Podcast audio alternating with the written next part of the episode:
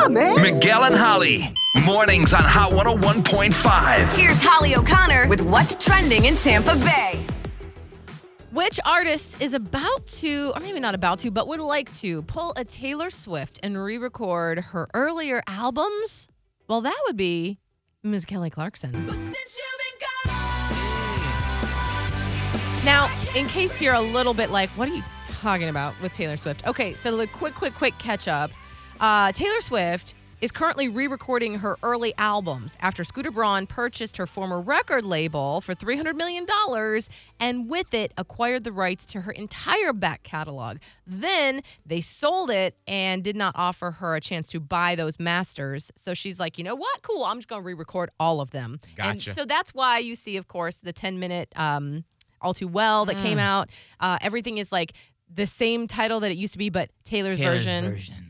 So anyway, that's what uh, Taylor Swift is doing. Now, keep in mind, Kelly has no legal reason why she would want to record her hits, but she feels that her voice is different Hmm. from when she was like a teenager, basically. She said she has a different voice now compared to when she was a teenager, and she would like to hear how the songs would turn out. Mm. Oh. That would be great. I mean, especially with her talk show. Yeah. I But mean, where being does she able- find the time? I don't know. She does a talk show. She does the voice. She like. I mean, it's not like she's sitting in the studio with Pro Tools, like putting it together. I mean, Maybe she is, Miguel.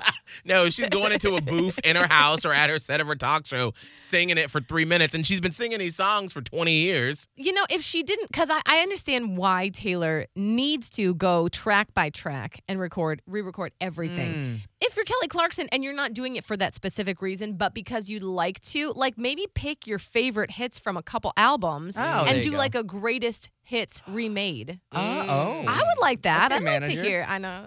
Let me just give Kelly Kelly some tips. I'll just bring her up real quick. I like that. So I just thought that might be good. Holly's next job is going to be on Kelly Clarkson's PR team. I have. I just. I can already picture myself having one of those headsets. Yeah. for no reason other And- than I might need to beep beep somebody. Yeah, I mean, you're literally sitting in a boardroom, but you still have a headset on for some reason and a clipboard. Clipboard and a headset. Yes. And then I'll be like, oh, that's the HBIC right there. Anyway, uh, moving on. So basically, I, I read this study today and I was like, mm, I feel like it was vindication. And anytime that I can be right about something, I'm going to talk about Mm. I'm the worst. Anyway, um, there's this new study out that suggests that going to bed with the TV on is Mm. messing with your sleep. Hmm. And I know a lot of people who use the TV to fall asleep too. Uh-huh. You shouldn't. Our brains are constantly scanning. It's almost like even though we're in a deep sleep, our brains, there's like a little part of them that's awake that's doing a scan of the room Mm, to find unfamiliar sounds and voices, which I feel like Miguel is right in your Yes. alley. They're always scanning to find unfamiliar sounds and voices. And if you've got the TV on, it picks that up and it might not wake you up fully, but it causes little wake ups throughout the night where you almost wake up.